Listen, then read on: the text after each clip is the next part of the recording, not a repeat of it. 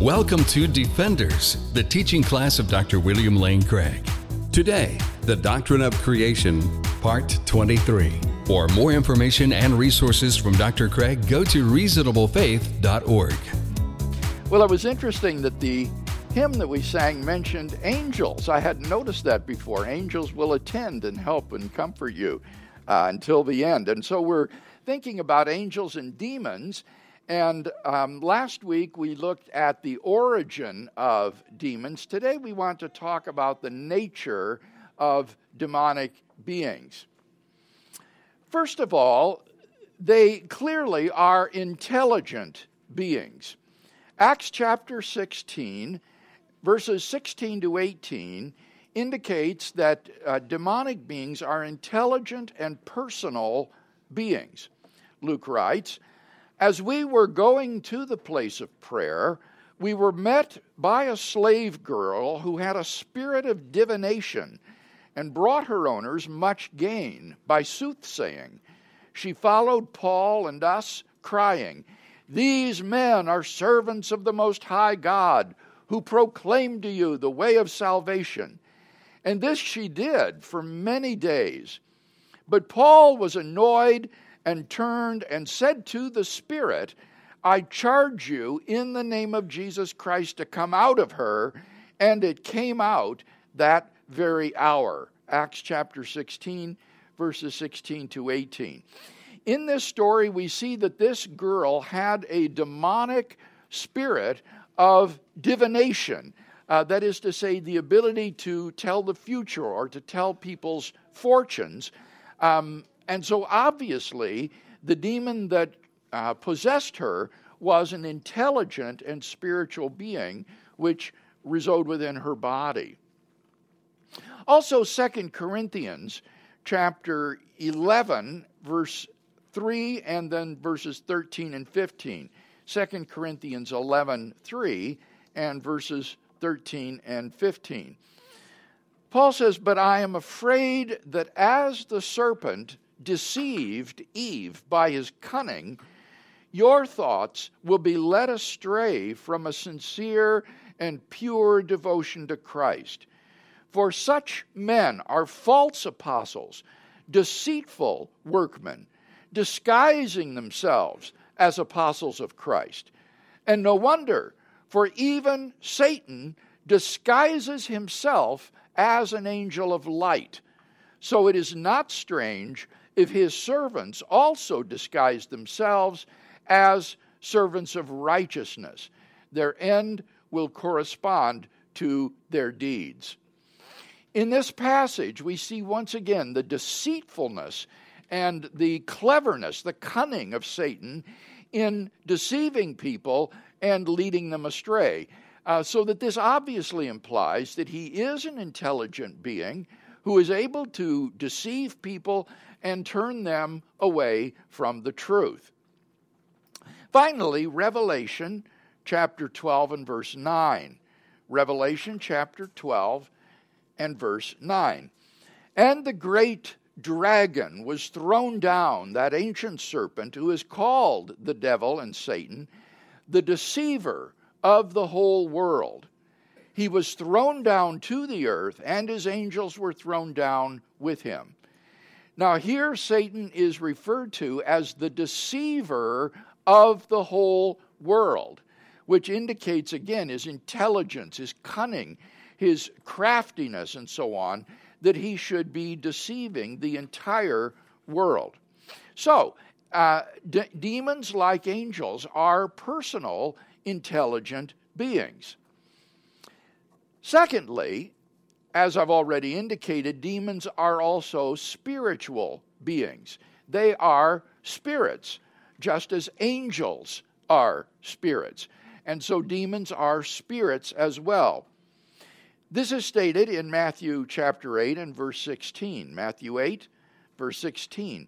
That evening they brought to him many who were possessed with demons, and he cast out the spirits with a word and healed all who were sick.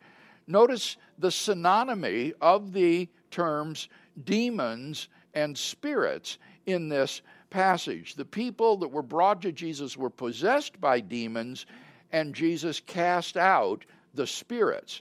So these beings are spirits in the same way that angels are.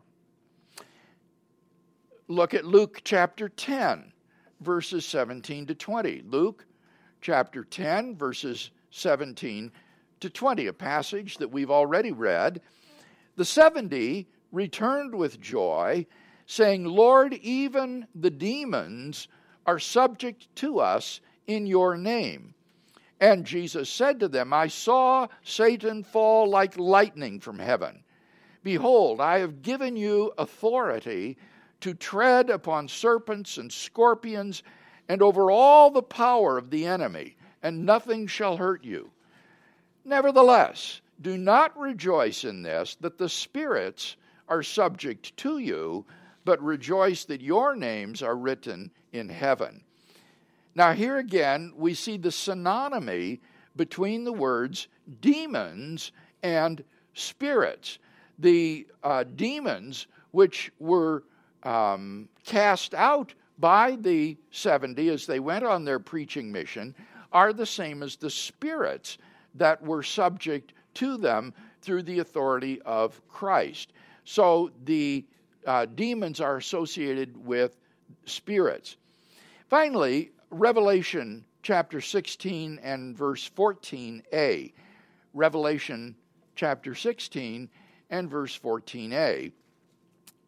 It says, For they are demonic spirits performing signs who go abroad to the kings of the whole world. So here the demons are explicitly referred to as demonic spirits. Uh, this is what they are. So there are, on the one hand, angelic spirits, and then there are, on the other hand, demonic spirits, and both of them have the same fundamental nature namely, they are minds without bodies, they are unembodied spiritual beings. Now, the next point is that these demonic beings are, of course, malevolent. They are malevolent in their character. This hardly needs to be said, but let's read a couple of scriptural passages in support of this point anyway.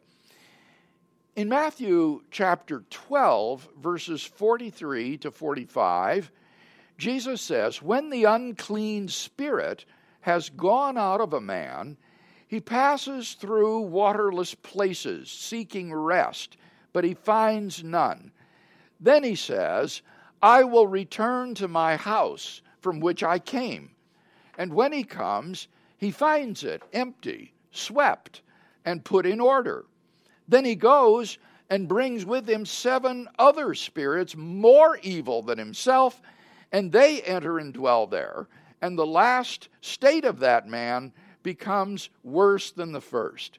So shall it be also with this evil generation.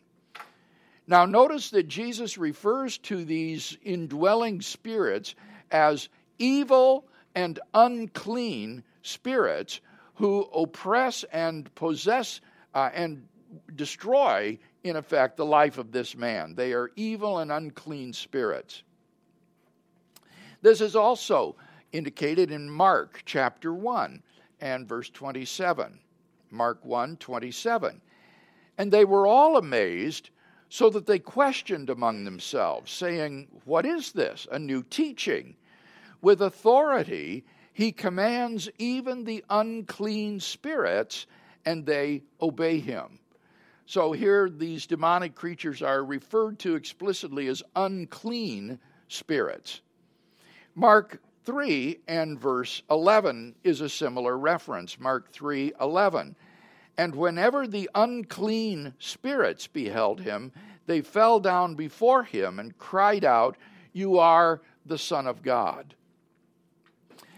Acts chapter 8 and verse 7 provides further substantiation.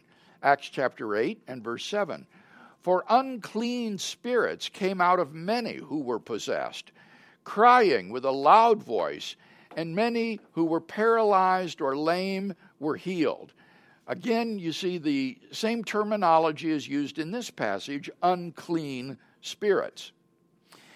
John chapter 1 John rather chapter 3 and verse 8. 1 John chapter 3 and verse 8 says, "He who commits sin is of the devil, for the devil has sinned from the beginning."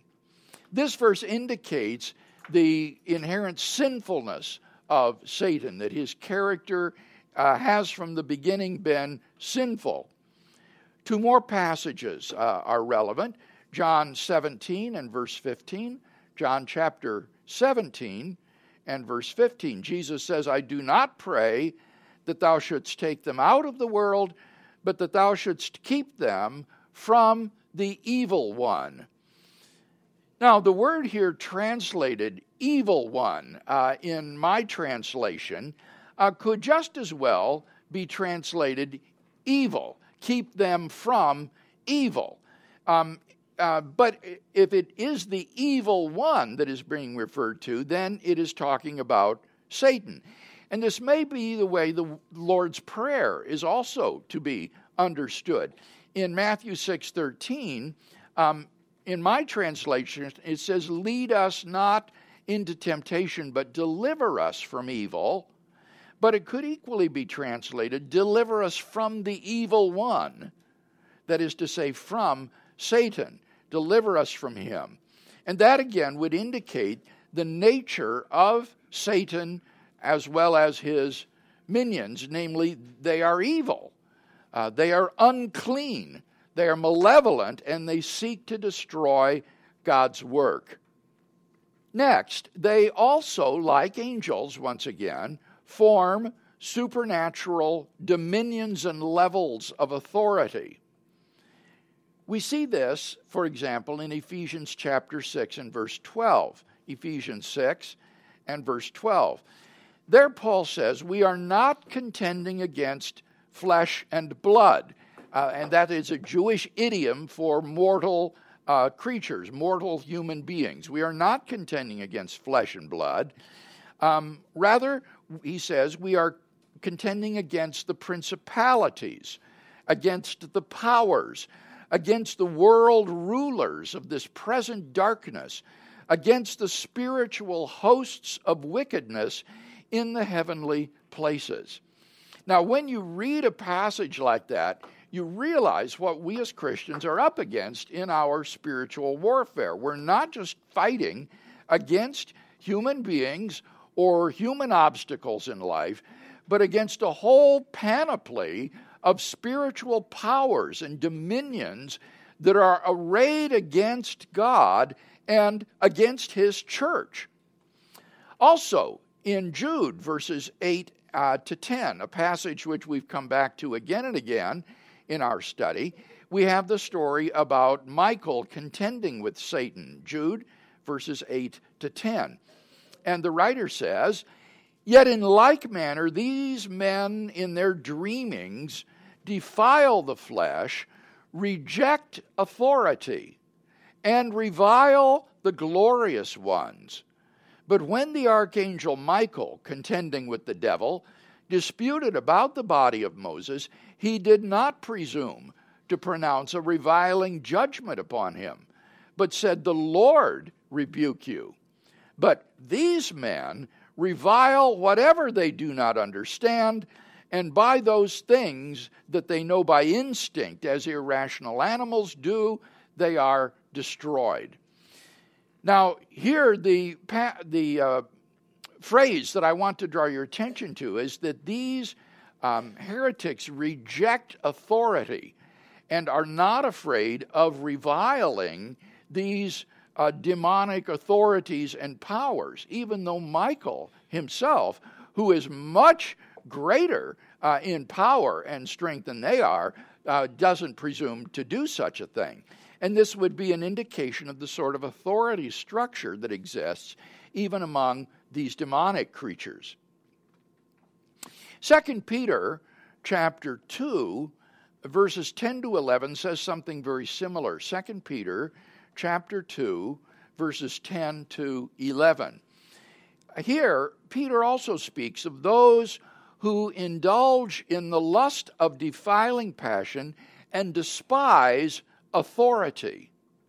Bold and willful, they are not afraid to revile the glorious ones, whereas angels, though greater in might and power, do not pronounce a reviling judgment upon them before the Lord.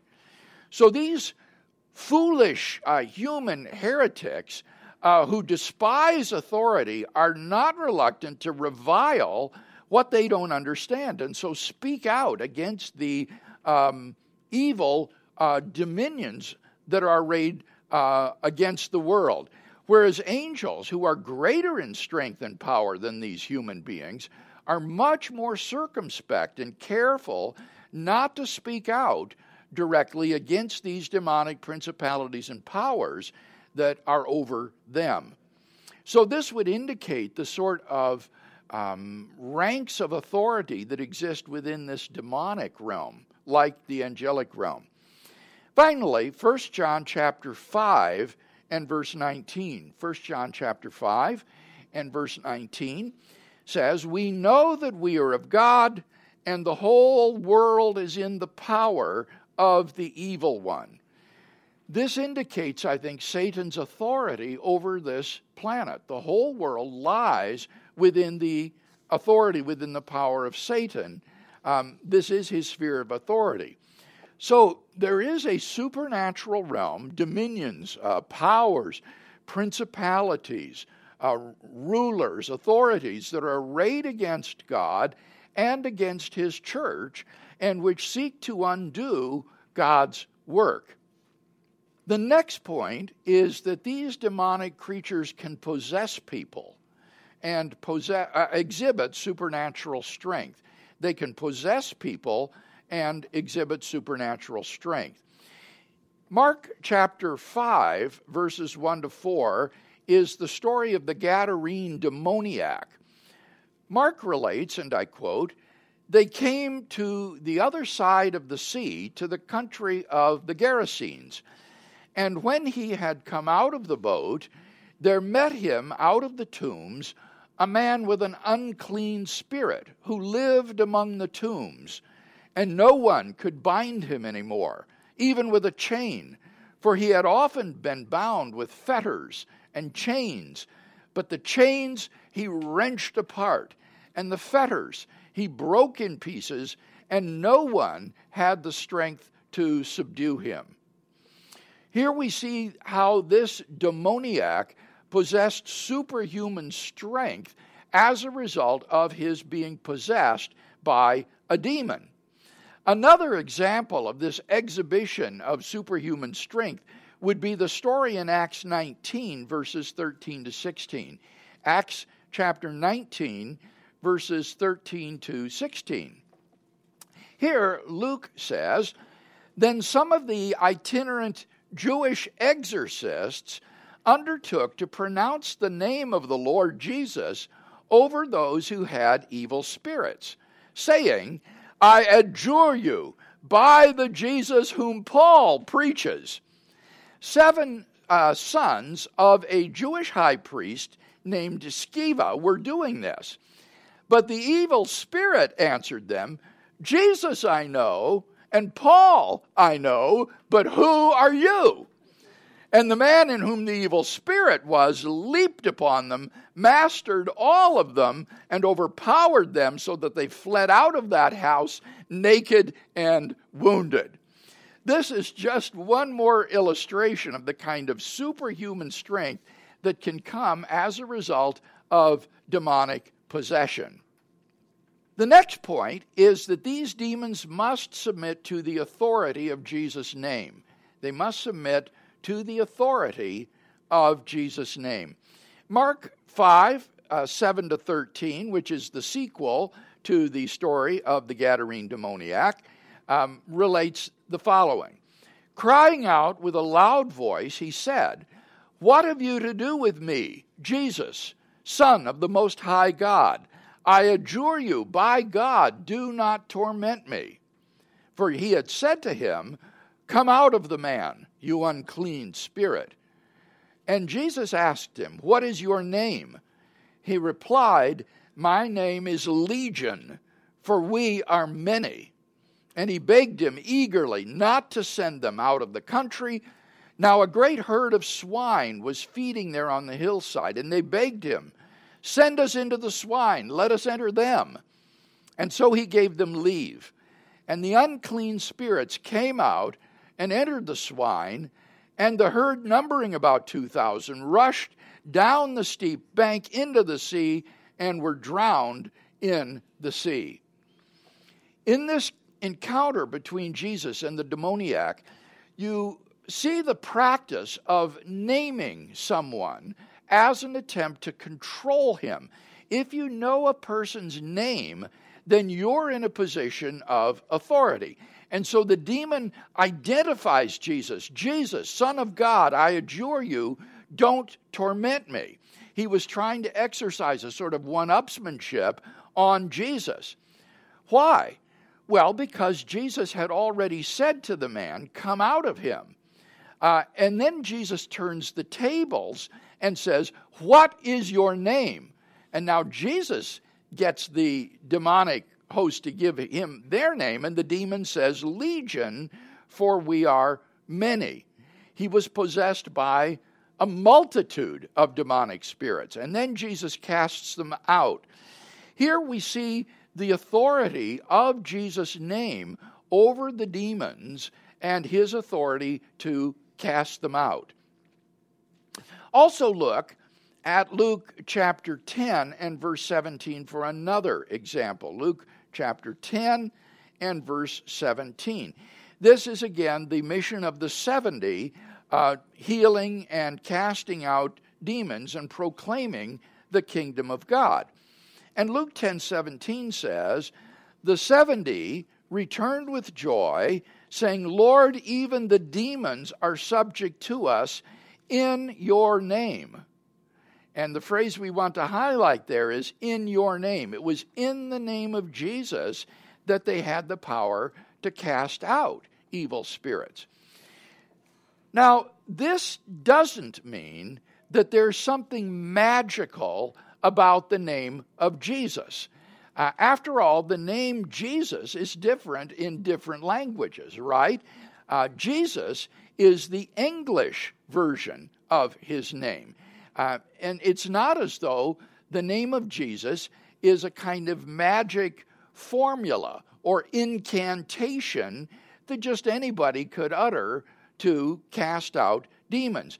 And I think that's the lesson of Acts chapter 19 verses 13 to 16 that we read. Remember in that passage, the Jewish exorcists did not believe in Jesus, but they tried to use the name of Jesus as a sort of formula or incantation by which they could exorcise demonic beings. I adjure you by the Jesus that Paul preaches to come out. And the demon just mocks them and overpowers them and beats them up. Why? Well, because they didn't really have the authority of Jesus' name. When we talk about the power of Jesus' name, uh, whether it's praying in Jesus' name or casting out demons in Jesus' name, it doesn't mean just the verbalization of some sort of a formula or an incantation. Rather, it means doing the thing with the authority of Jesus. And these Jewish exorcists just didn't have that kind of authority. For them, uh, the name of Jesus was just an empty uh, formula that they would utter. But of course, when Jesus and the disciples exorcised demonic spirits, they did it in the authority of Christ and with his power in order to rule over the demonic realm. Finally, these demonic creatures know their own end. They know their own end. Look at Matthew chapter 8 and verse 29. Here, the demoniacs say to Jesus, What have you to do with us, O Son of God? Have you come here to torment us before the time? And the phrase we want to highlight here is to torment us before the time. What time are they talking about here? Well, they are talking about that time when on the judgment day they will be judged and eternally cast into hell.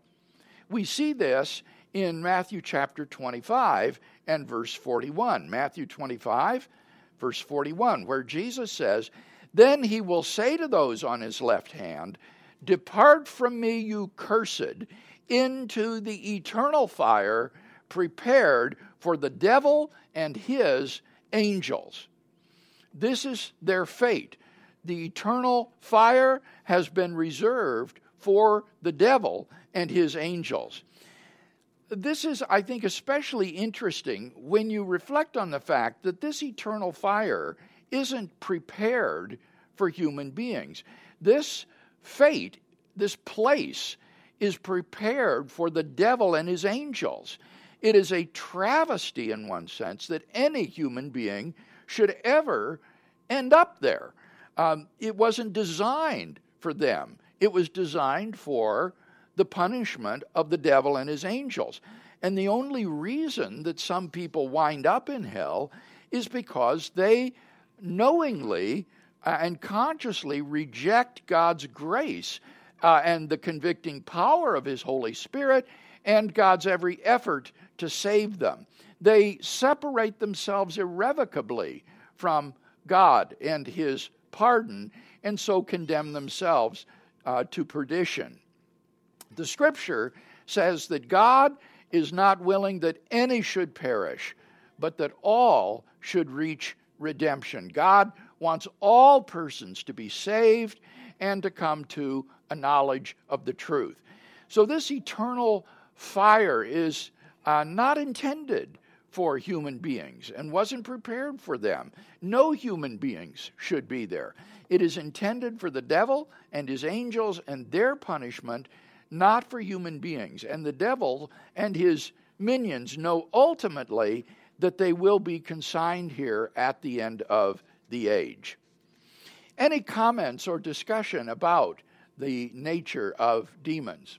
Ben? Uh, this is more clarification because I think I know the answer. The um, is immortality one of the characteristics of demons, as in immortal, like we are immortal, we'll die, but will our spirit or soul will forever exist somewhere. In other words, it, when a demon is defeated in spiritual battle, they are defeated, but they are not destroyed. They are only sent to a different location. I think that's right, and that's indicated by this passage the eternal fire prepared for the devil and his angels. They're not annihilated um, they don't have immortality in the sense of eternal life, but they do have um, existence. Eternal existence. Existence, yes, and, and will not be annihilated, but rather punished forever. Yes. So, is the um, only difference really between angels and demons their moral alignment? I think so. Um, that seems right to me. It, it, seems to me that demons were plausibly originally angelic beings and therefore have the same essential properties, but their character has been distorted and perverted so that they are now incredibly evil in their moral character. But other than that, it seems to me that we're talking about the same sort of creature here. This is important because in cartoons and popular culture, uh, the devil and demons are often portrayed as comic book characters with horns and a long tail with a point on the end and uh, sort of a, a buffoon that you can easily deal with. But when you read what Paul is talking about, these principalities and powers and authorities that control the world, it makes you realize we're not up against something so silly as that. This is an incredibly evil and powerful being who is going to destroy you if you let him. And I think that underlies underlines the importance of trying to live a sinless life before God, to try to uh, live a life that is uh, guided and filled with by the Holy Spirit so as to deviate neither to the right nor to the left. Because when you stray off the path and sin gets into your life, you open yourself up to the power of these demonic beings. It's only as we are in Christ and walk in the fullness of the Spirit that we'll be protected from this. So the next time you're tempted to sin, just think of what you're doing, and that can help to strengthen you in your resolve to resist temptation. James. Uh, Bill, um, my question is on on the whole uh, concept of of um, I, I, guess this uh, dominion of evil or whatever, um, where you say there's there's a hierarchy and all that. Um, I I just don't I, I am not sure about that. I'm kind of more along the lines of what what C.S. Lewis said when he he said hell is more like a confederacy. So you have evil and you might have some organization there, but I'm not sure where you have organization like you would with, like like a military or country or something uh-huh. like that. I, I, I, see it as more of a decentralized well, no, organization. I, am not familiar with Lewis's theology that oh, much, okay. but but he did in his Screwtape letters have the idea of a senior demon writing to a junior demon, right, giving him advice. I mean, it, it's it's ironic and. Mm-hmm. Um, not meant to be literal, but it seemed there that Lewis was expressing the notion that there are different levels of power and authority. And the, the passages that I read from Jude and 2 Peter mm-hmm. that talk about despising authority and how foolish this is, and that even Michael wouldn't do that, that suggests powerfully to me that there, there is some kind of authority structure here. Well, um, well, just just a quick follow on to sure. that though. Um, it, as far as the authority is concerned, though, um, even when, like like even when you see in Revelation in um, uh, I think it's chapter 17, 16, where you see the um, you see evil eventually turns on itself. Evil is evil, so how can evil how can evil trust evil? How does evil respect the authority of something oh. else that's evil? That you see what I'm saying? Yeah, oh, I do. How does well, and, and it could be, maybe hell in that okay. sense is a chaos of rebellious creatures. Um, that that certainly would be plausible. Well, like what I'm saying is, I mean, I mean, you, you've got Satan who's jealous of God, but who's to say that there's not a demon that's jealous that Satan, you know, is, is in uh-huh. charge of the, you know, so I, that, that's where I'm saying. I think yeah, more, I understand. I that's a good than, point. Maybe, maybe though, okay. in this life, it's in their own best self interests to submit, okay, lest they be uh, annihilated. Well, not annihilated literally, but lest they be um, in some way. Right reprimanded and, and crushed. Correct. And in, and in Screwtape letters, that's what happens. The senior demon actually ends up killing or destroying or whatever the junior demon because he, he fails to perform. Wow. Okay. Well, that brings us to the end of our time. Let's uh, close, shall we, with a word of prayer. Father, our minds are sobered as we think about the enemy that is arraigned against us. And we pray that this week, as we try to live for you, that you would fill us with your Holy Spirit. Help us to walk in your way, in the true path, in the narrow way, and not allow uh, Satan or uh, his uh, minions to have any uh, control or influence over us. Uh, we pray that your Holy Spirit would mold our characters to be like Christ and lead us in the fullness of His truth. It's in Jesus' name that we ask this. Amen. The copyright for the preceding material is held by Dr. William Lane Craig. For more, go to reasonablefaith.org.